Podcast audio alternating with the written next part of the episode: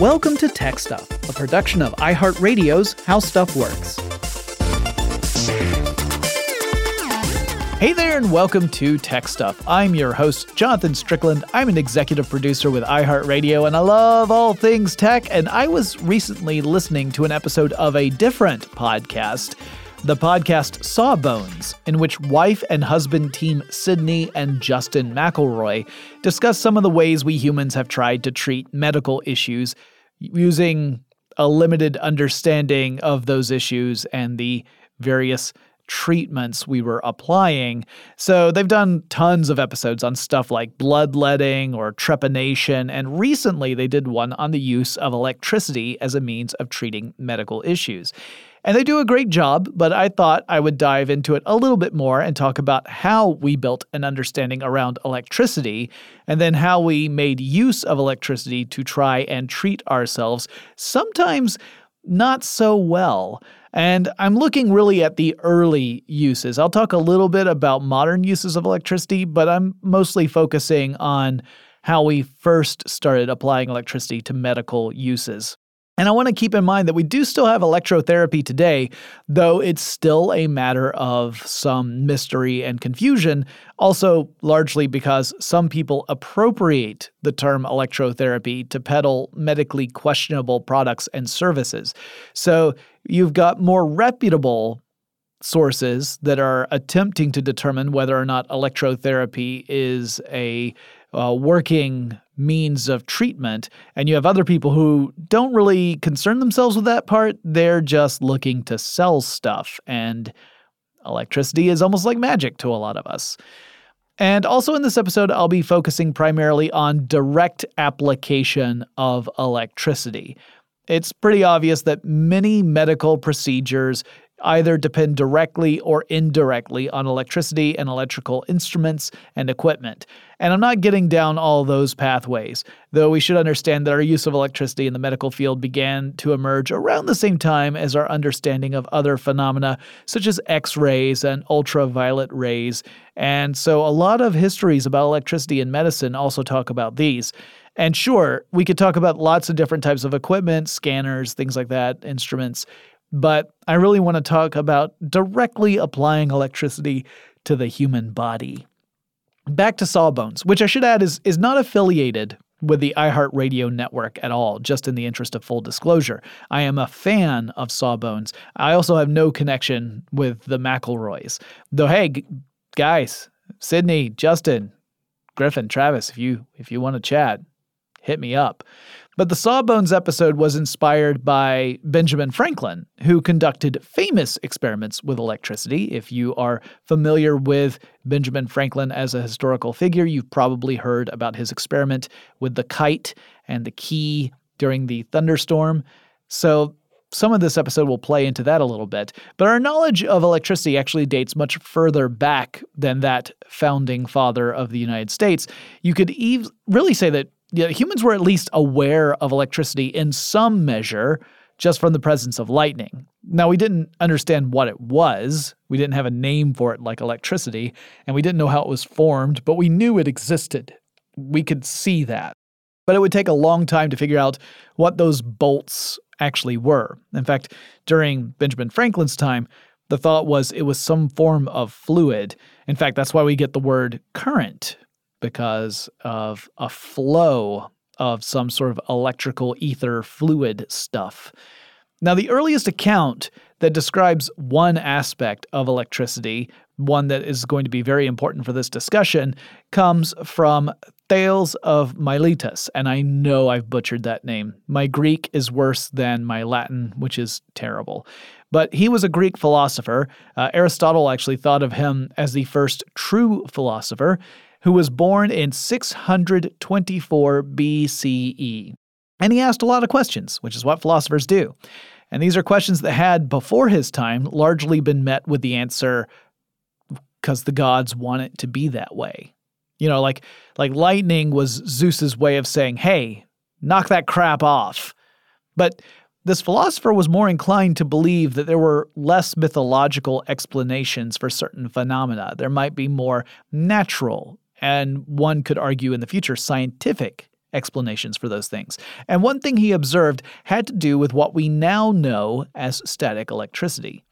He wrote something that likely people had already been observing for quite some time, which was if you rubbed amber with something like animal fur, if you did it vigorously enough, the fur would then start to attract other stuff, like motes of dust to it. Particles would drift toward the fur. It was drawing stuff to it. Uh, stuff like uh, blades of dried grass would move toward it. And there was some sort of power of attraction going on that people just couldn't easily explain. But I can do it. Now, to be fair, very smart people figured all this stuff out way, way before I was ever born, and I just benefit from having been able to read about it. Uh, but it comes down to some basic features in atoms. So, yeah, this is going to get super, super basic, and then we'll build up from there. You know, typical tech stuff approach. Atoms have neutrons, protons, and electrons. Protons have a positive charge, electrons have a negative charge, and neutrons just want to get through the day without too much hassle. Opposite charges attract each other, so a negative charge attracts a positive charge. Likewise, like charges repel each other. So if you get two positively charged particles together, well, you're going to be spending a lot of energy because those positive charges are going to push back against each other. Uh, there are forces within the nucleus of an atom that bind protons together, which is why they don't just fly apart from the fact that their charges are repelling each other. With the amber and animal fur, what's really going on is a transfer of electrons from one material to the surface of another material. The animal fur collects electrons from the amber and thus builds up a negative charge. This charge is nowhere to go, it's static. There's no current to flow through, there's no circuit there for it to create a current. So, if the negatively charged material makes contact with something else, it can then release that electric charge. It can discharge. And that's when you get that little snappy spark. It's also what happens if you rub your feet against a carpet and then touch someone else or something metal and you get that little shock. It's because you've got this buildup of electrons that you then discharge when you come in contact with something that doesn't have that buildup. So, the animal fur with a negative charge will attract stuff that has a greater positive charge than the fur does. So, those dust motes have a slight positive charge to them, they're being attracted to that negative charge. On a related note, if you've ever seen a person's hair stand on end after taking off a hat, or if they're playing with an electrostatic generator, that's because the hairs get negatively charged. And because like charges repel each other, the hairs are actually repelling one another. They stand on end because they're attempting to get as far away from each other as they possibly can. Uh, or so I'm told.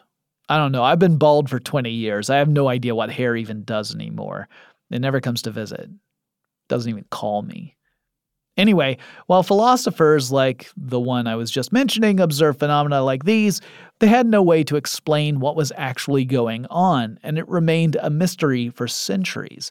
And no one yet had, had been able to link this curious observation with more dramatic examples like lightning. There was no way of saying these two things are related. If we want to talk about therapy, well, there are actually some stories about ancient people using electrotherapy. Uh, Hippocrates, or Hippocrates if you prefer, treated patients by placing them in barrels filled with water and uh, electric eels. It's pretty primitive electrotherapy. He did that to treat stuff like gout and rheumatism. I'm not sure to what effect because I ran out of time before I could really dig up more accounts of that particular therapy.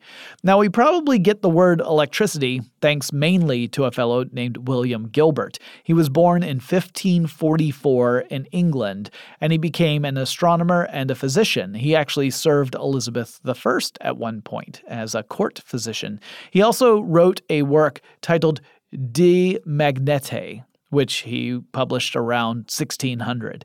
This work was filled with his observations on matters surrounding magnetism and electrical phenomena.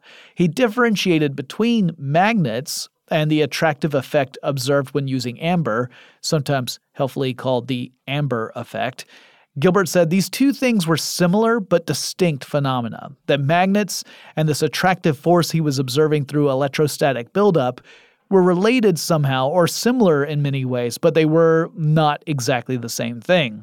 Later, scientists would determine that they are both manifestations of a single force, that of electromagnetism, but they are distinct.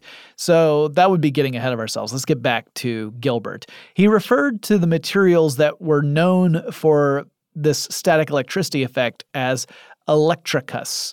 Uh, that is a new Latin word, meaning it wasn't an existing Latin phrase. He actually took a Greek word and then he sort of Latinized it.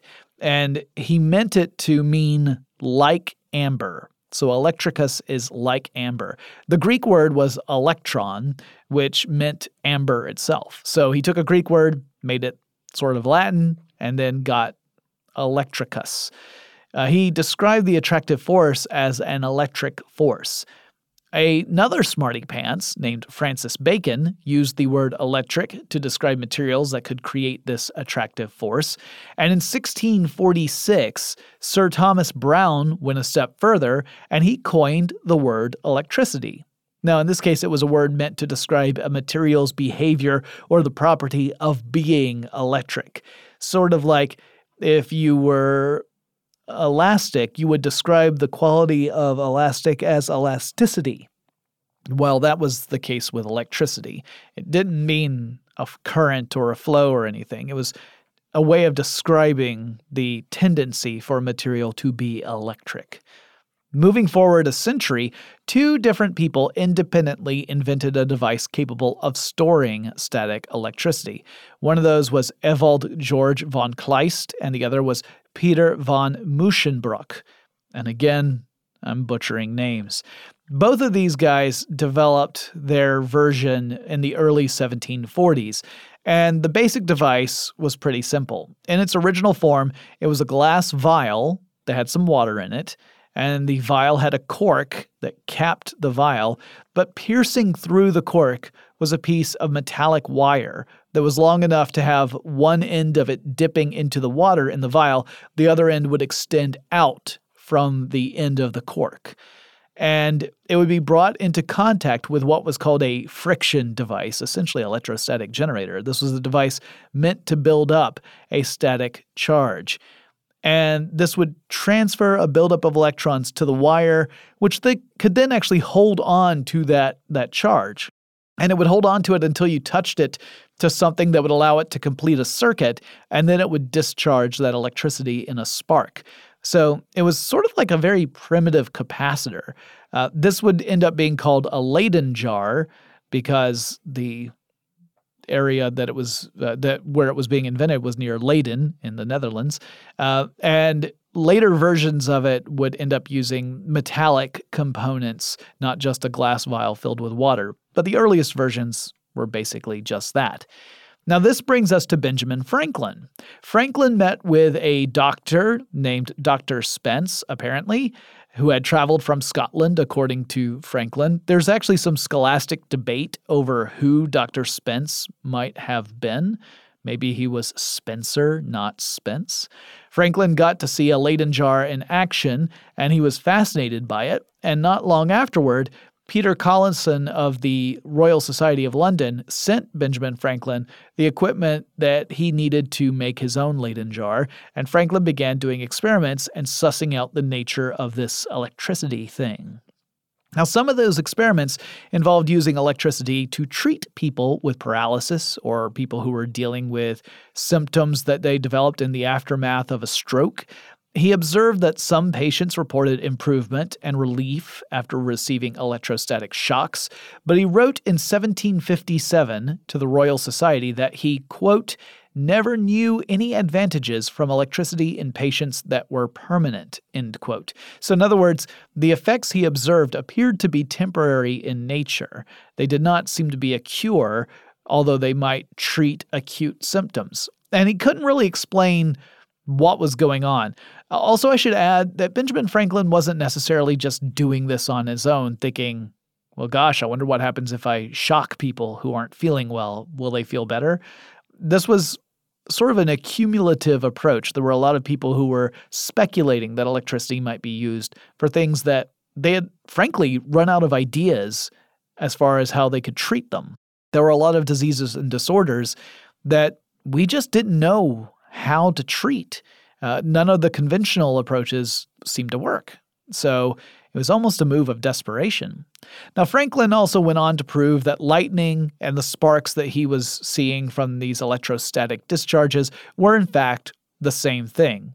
Different orders of magnitude and strength, but they were the same thing. He also invented the lightning rod to help protect houses against lightning strikes. Now, speaking of the Royal Society, its members were also experimenting with using electricity as a medical treatment for all sorts of ailments, though primarily for things like paralysis, seizures, and neurological disorders and diseases. In general, the physicians of the 18th century who were inclined to try electricity as a means of treating these issues did so because more conventional treatments were failing. This isn't quite like saying, well, nothing else worked, let's shock them, but it's not far from that point of view. And we're still talking about discharging an electrostatic charge, so zapping someone, not subjecting someone to a prolonged, uninterrupted current of electricity.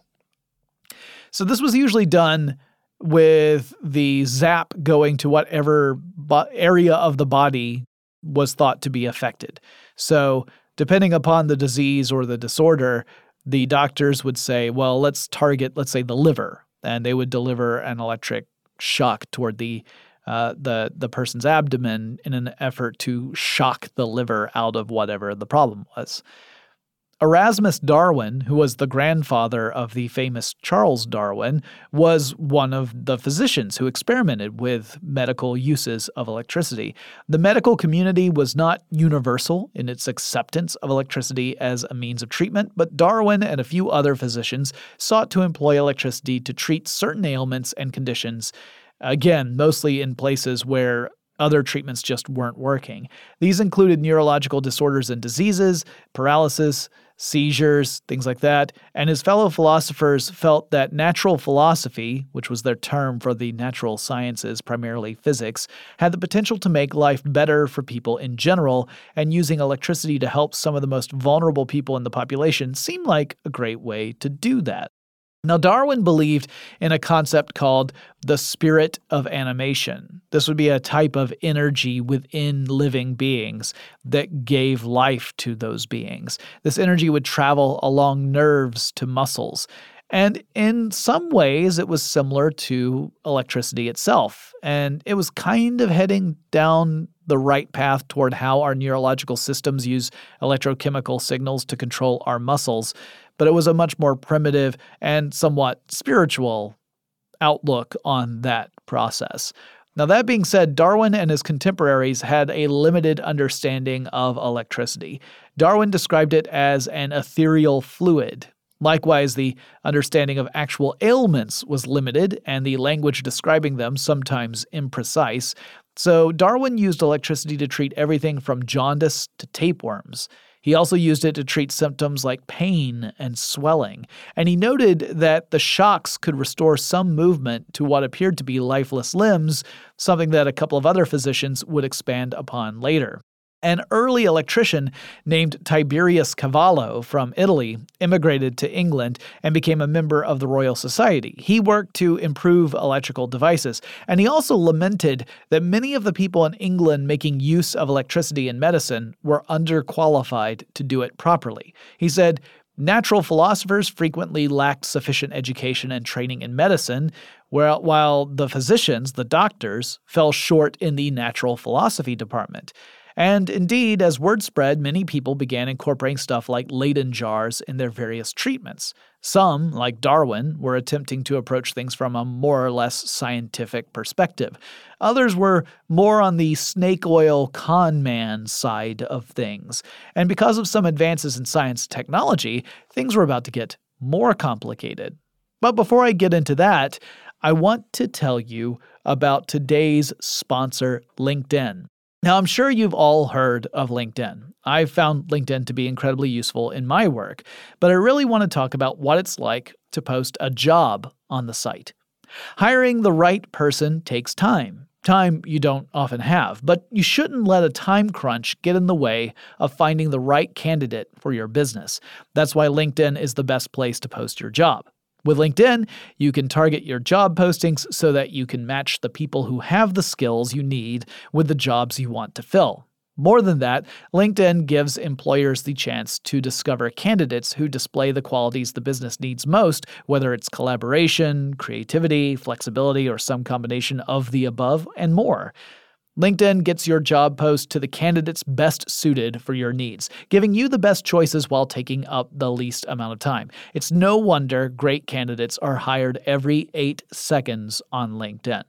Find the right person meant for your business today with LinkedIn Jobs.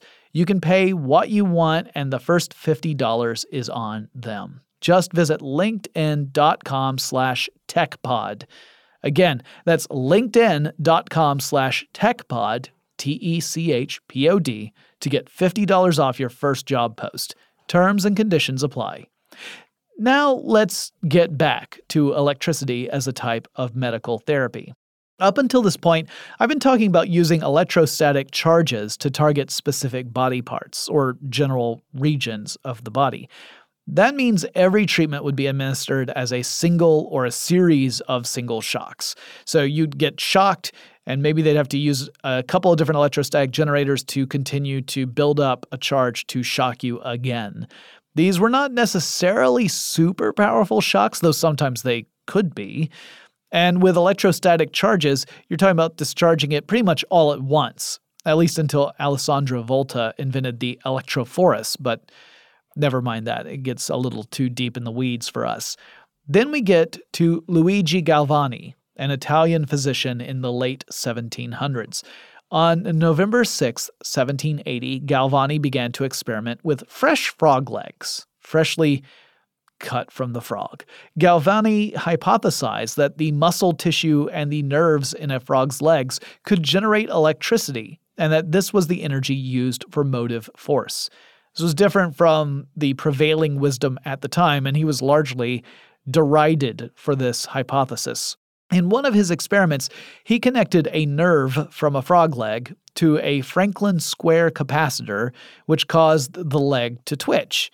He later used an arc of metallic wire to connect a nerve to a muscle in the frog leg, and that also caused the leg to contract again.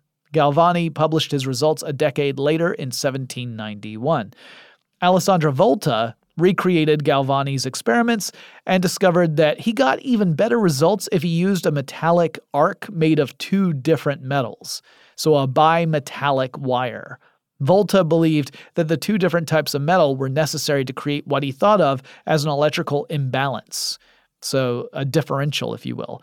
And that Galvani's hypothesis that the animal's tissue generated its own electricity was off base. Galvani responded with a new experiment in which he connected the nerves of two different frog legs together, and that caused both frog legs to twitch. Galvani and Volta engaged in a spirited debate through correspondence and publications. That debate ended in 1798, not because one side had thoroughly defeated the other, but because Galvani went the way of his frogs and croaked. Get it? Volta took his idea and he created a device that we call the voltaic pile. It was a stack of alternating layers of copper and cardboard soaked in salt water and zinc. And you had a wire connecting the bottom plate of the pile to the top plate and that made a circuit through which electricity could flow. So you could actually put a load on that wire and it would power it. Not that there was anything to really power at that point. Sure enough, the pile generated a steady current of electricity, so it was an early type of battery. Now, I'm not going to go into the full chemistry of what's going on here because it would require a pretty big tangent in this episode, but we'll save that for a future episode where we'll go into more detail. Oh, and as for the debate between Galvani and Volta, turns out both guys were right. Volta was correct that the two metals connected through a salty medium generated electricity. It proved to be true. And Galvani's hypothesis that nerves and muscles generate electricity also proved to be true. So everybody wins. The invention of the battery would lead to new applications of electricity in medicine, and slowly, physicians were starting to change their understanding of how the body works. In the 1740s and 1750s, the prevailing ideas fell into a category called iatromechanical theories, and I'm sure I messed that up too. But the underlying assumption for that theory was that most illnesses were caused because something somewhere in the body was all gunked up. Essentially, either the blood wasn't flowing properly, or nerves were somehow constricted, or your gushy fluids in your body had become sludgy, like jello. And well, see, there's your problem. Well, many people at the time believed that electricity could get stuff moving again, that it could quicken the pulse, and perhaps it could even break up that sludgy stuff in your body to make you better. That electricity could dislodge blocked humors in your body, and that those humors would otherwise prevent your body from being able to get rid of them. You know, you would just sweat them out or excrete them in some way. You would get rid of noxious humors. And this seems awfully similar to something that gets peddled a lot today, which is namely the concept of toxins. You'll hear a lot about various treatments from massage you know, uh, massage therapists to, to sweat lodges to all sorts of different things where you get this vague concept of removing toxins from your body, like knocking loose toxins. That's an old, old, old idea that has no basis in real science. Uh, your liver actually does process toxins already. So, assuming you have a working liver, then your liver is already doing that for you. That's its job. If you don't have a working liver, you got bigger problems to worry about. But this bit of medical misunderstanding has been incredibly persistent and remains a key component in a lot of different places saying, like, this is what our treatments do for you. By the way, I'm not knocking massages. I love them, but yeah, the whole toxin thing is kind of, um, let's just say, a hullabaloo over nothing.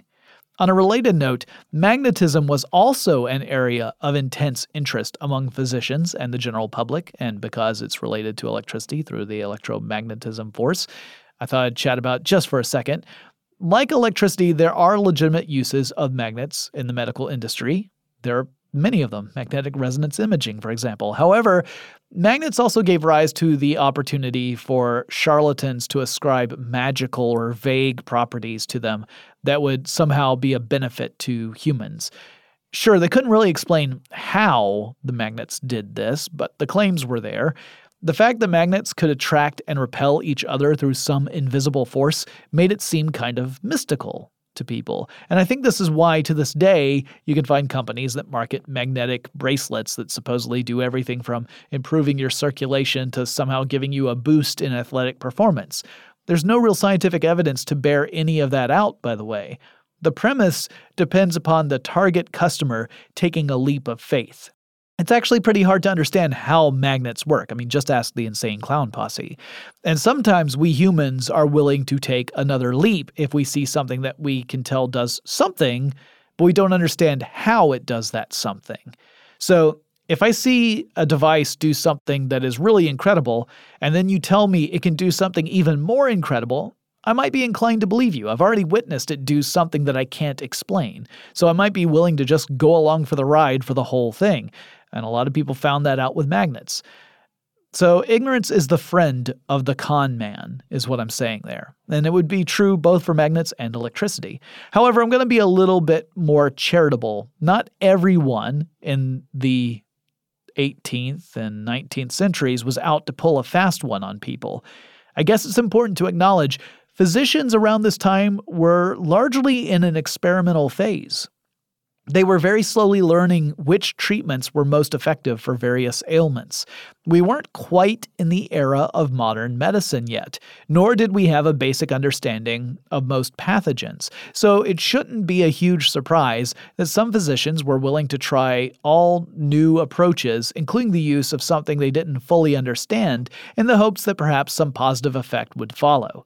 Many of their patients had tried all other available treatments, and so any port in a storm, I guess.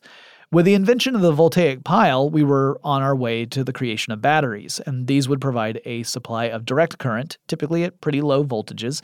And the early experiments in using electricity to treat a host of ailments meant that you could ha- have a lot of opportunity to, to jump on the chance to create products that leverage the legitimacy given to the practice by the pioneers in medicine. So, in other words, you had legitimate, respectable people looking into ways of using electricity to actually try and treat people. Then you had all the people who said, hey, I think this is a way I can make a buck, and I can trade upon the legitimacy made by these other people who are also just experimenting.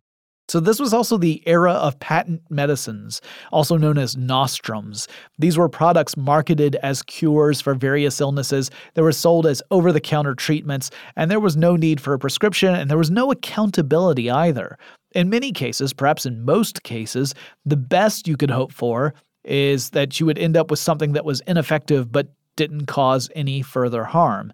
In the worst cases, you would end up with quote unquote cures that could be toxic all on their own. If you've seen the original version of the Disney film Pete's Dragon, there's an antagonist named Dr. Terminus. He's a con man who deals in patent medicines. Well, electricity would join the ranks of those supposed cures in the 1800s. So let's take the work of Dr. James Bryan, for example. I do not know much about this person. My initial research didn't turn up any real facts other than there are a lot of doctors who happen to have the name James Bryan, both in the past and in present day. But this Dr. James Bryan produced a pamphlet advertising his products and services, which included electric belts and electric baths. So, what the what? Well, I'll explain more in a second, but first, let's take a quick break.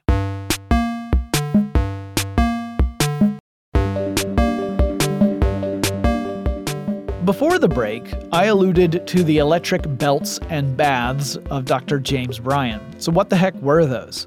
Well, an electric belt is kind of what it sounds like. It was a belt worn against the skin, and the belt had electrodes in it through which it could administer a current into the body of the person wearing the belt. It'd be attached to a battery or voltaic pile. The pamphlet helpfully has illustrations showing how different belts could be worn around the waist or around the stomach, as well as a harness version that would include electrodes near the back or the chest. And according to The Good Doctor, these belts were meant to treat problems like nervous prostration, hysteria, kidney disorders, liver disease, spinal injuries, and stuff what is not going well in your brain. The devices were priced at around $15 to $20, a princely sum in the early 19th century. The electric baths were a little bit different. They involved a patient getting into a special bathtub made out of a metallic material, whatever it might be. The tub was filled with water, and that would include some form of electrolyte component in it to facilitate conductivity. According to one description by a Dr. Maurice Verne, uh, an electric bath, the type of mixture sometimes you know, a type of acid would depend upon whatever ailment you were actually trying to treat. So here's a passage from his description. Quote, the water is slightly acidulated to increase its conductibility, and the acid varies according to cases. Nitric or hydrochloric acid is used for the extraction of mercury, silver, or gold, other acids for that of lead. This done, the negative pole of the pile, meaning a voltaic pile, is brought into contact with the sides of the bathing tub, and the positive pole placed in the hands of the patient. The work of purification is now in full activity. The electrical current precipitates itself through the body of the sufferer, penetrating into the depth of his bones, pursues in all the tissues every particle of metal, seizes it, restores its primitive form, and chasing it out of the organism, deposits it on the sides of the tub where it becomes apparent to the naked eye. Well, that just sounds grand, don't it? It also sounds like hogwash to me. The process described would see deposits on the tub due to chemical changes within the water and the acid mixture as electrical current was passing through it. It would not be an indicator that stuff was getting pushed out of the person's body and then accumulating on the sides of the tub. Rather, it would be a buildup of stuff from the actual chemicals that were in the water already. This actually reminds me of ear candling, a practice that is equally dubious. In that practice, a person with an ear ailment places a small candle in their ear canal and they light it. Now, according to those who practice this, the principle, the mechanical principle that makes this work, is that the burning flame wicks away stuff like earwax out of your ear. The idea that it, it kind of pulls that wax up through the candle. And when you're done, assuming you haven't set yourself on fire or anything, when you take the candle out and you blow it out, you see that there does seem to be some gunk around there. But these are candles that are made of gunk. If you just lit one of the candles and you just let it burn on its own without being inside somebody's ear, you would get a very similar result. So, in other words, we're still seeing these old methods and these old tricks being used today, both by people who know better but who are pulling a con, and some people who are well intentioned but misled. In general, the approach of the 19th century, particularly as the years went on, was to move away from delivering a dramatic shock, the way the electrostatic approaches had in the 18th century, and more toward using low voltage currents to deliver therapies to patients. And most of the time, the goal was to try and find the lowest possible intensity in order to treat the maladies. Because more is not always better, and finding a method to provide treatment with the minimum discomfort and the minimum side effects was really the goal. But our understanding remained limited. So let's move up to the 20th century, the 1900s. At this point, we had a better knowledge of how electricity works. We had discovered electrons, for one thing. We knew the basic structure of the atom by this point. In the psychiatric medicine world, what was once called electroshock therapy, today we call it electroconvulsive therapy, used electricity to deliver a current through the brain of a patient with the intent of triggering a small, brief seizure on purpose. Now, this is still done today with varying degrees of success, and it's also under much more carefully controlled circumstances today. Oh, and, and sometimes it also is called shock treatment, which also happens to be the name of an amazing musical and a sort of sequel to the Rocky Horror Picture Show, but I digress. This electroconvulsive therapy is used to treat conditions like major depression or bipolar disorder, and it's particularly for patients, again, who have not responded well to other types of treatment. And indeed, doctors learned back in the 18th century that seizures could sometimes help with certain disorders and diseases. It really has a medical beneficial effect. Now, back in those days, they were typically induced through the use of certain chemicals, including one that became known as Metrazol. That was until about 1938, when Lucio Bini and Ugo Cerletti experimented with electricity to induce seizures instead of using chemicals. Many patients reported that after they had to take Metrazol, that, that chemical I was talking about a second ago, they would experience intense feelings of terror just before they had a seizure. And they were so intense and so unpleasant that patients would try to avoid taking the chemical for understandable reasons. They did not want to experience this traumatizing reaction. But that meant treatment was becoming even more challenging. So Bini and Cerletti actually were hoping that their approach, using electricity to induce seizures rather than chemicals, would actually work better and not cause this intense reaction in patients. And it did seem to have that effect for about half the patients that tried it. So about a 50% success rate. Also, there were reports that patients would experience a mild form of amnesia about the treatment itself. So they would have some amnesia that were the, the effects were right around when they experienced the treatment. It wasn't general amnesia, it wasn't severe, and it wasn't permanent either. People would, over time, be able to remember effects. But because they would be somewhat forgetful of the experience of the electroconvulsive therapy, they wouldn't develop a lot of strong negative feelings toward it. They just didn't remember what it was like. Now, that does not mean it was actually pleasant to go through it, but it does mean that patients weren't necessarily avoiding treatment. Now, that being said, this treatment was also used in the 1950s as a way to control unruly patients in mental hospitals, a practice that was dramatized in the novel and then future play and film of One Flew Over the Cuckoo's Nest. The experience was painful and it could be dangerous. You know, seizures are, are serious. Over time, doctors would adjust their approach to ECT to minimize the risks and the discomfort of the patient, but was definitely something disturbing to witness in the early days. On top of that, some practitioners used ECT to treat things that were not disorders at all. For example, to quote unquote treat homosexuality. They were subscribing to the belief that homosexuality was a behavioral disorder. Between that barbaric practice and the disturbing reports coming out of hospitals in the 1950s, electroconvulsive therapy understandably got a pretty bad reputation. Now, that does not mean it's an illegitimate practice and it doesn't work for, for some disorders. It does work. But because it was used poorly in several cases, and uh, not just poorly, but inhumanely in some cases, the overall approach got a pretty negative stigma attached to it.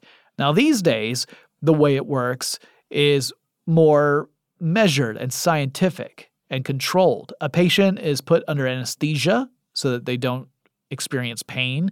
They're given muscle relaxants as well, and that way it helps reduce the risk of seizure, the physical risks of seizure. And it certainly has proven to be effective to treat some patients who are dealing with massive severe depression, for example. So the stigma still remains, but for some people, it has literally become a life saving therapy. Now, there are some other uses of electricity in medicine. Some of them are disputed. Uh, there are devices that claim to use mild electrical stimulation to encourage healing in wounds. So, let's say that you've broken a bone or you've got a bad cut. There are some devices that say that using electrical impulses, you can encourage the healing process and speed it up. Uh, there are others that are using electricity to help manage pain, but there's also a lot of disagreement over whether there's actually a real effect happening with these devices, or if the effects are more psychological in nature. In other words, if you believe it works, it seems to work for you. There are, there are a lot of questions about it. It might work, it might not. A report on transcutaneous electrical nerve stimulation, or TENS. That's a practice in which electricity is used to reduce pain. It's thought to inhibit part of the nervous system that processes the pain sensation. It's a good example of this issue in medicine. The report is titled Using TENS for Pain Control The State of the Evidence. It was published in 2014 in the journal Pain Manage, and it states the evidence for TENS efficacy is conflicting and requires not only description, but also critique. Population specific systemic reviews and meta analyses are emerging, indicating both HF and LF TENS are being shown to provide analgesia, specifically when applied at a strong, non painful intensity. So, in other words, the jury is still out on this. And there's also still some mystery around the actual mechanisms of electricity and its role in healing. That doesn't mean electrotherapy is a sham or that there's no way for it to work. I want to be clear about that. But what it does mean is we do not have a full understanding of what is actually going on. That's just like weird, man. Like with technology, we typically know if something works and we typically know how it works and why it works. Typically, there are exceptions. But with medicine, sometimes we know that something seems to be working, but we have no idea why it's working, or why it might work in one case but not in another similar case, or whether the effects we see are due directly to the treatment or more through the perception that the patient and the doctors have of that treatment. It's weird, man. I'm glad I'm stuck with technology because that's way easier to understand than, you know, us. Now, I plan on doing some more episodes related to this topic.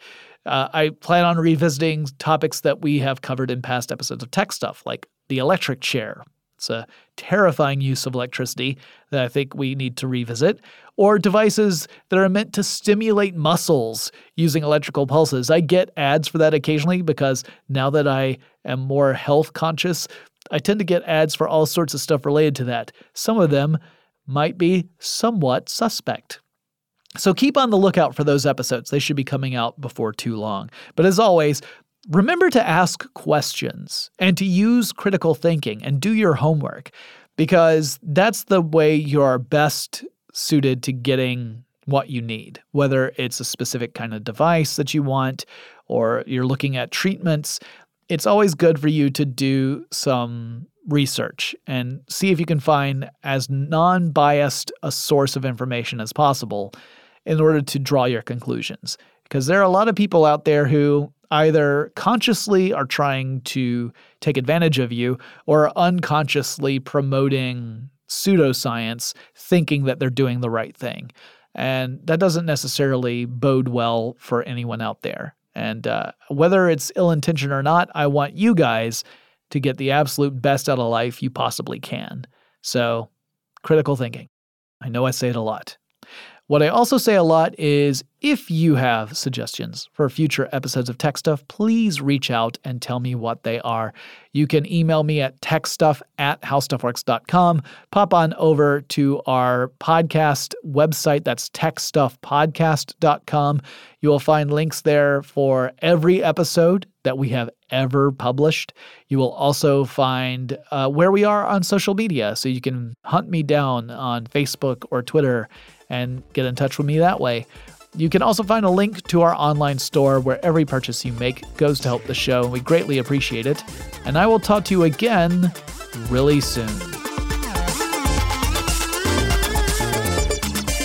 Tech Stuff is a production of iHeartRadio's How Stuff Works. For more podcasts from iHeartRadio, visit the iHeartRadio app, Apple Podcasts, or wherever you listen to your favorite shows.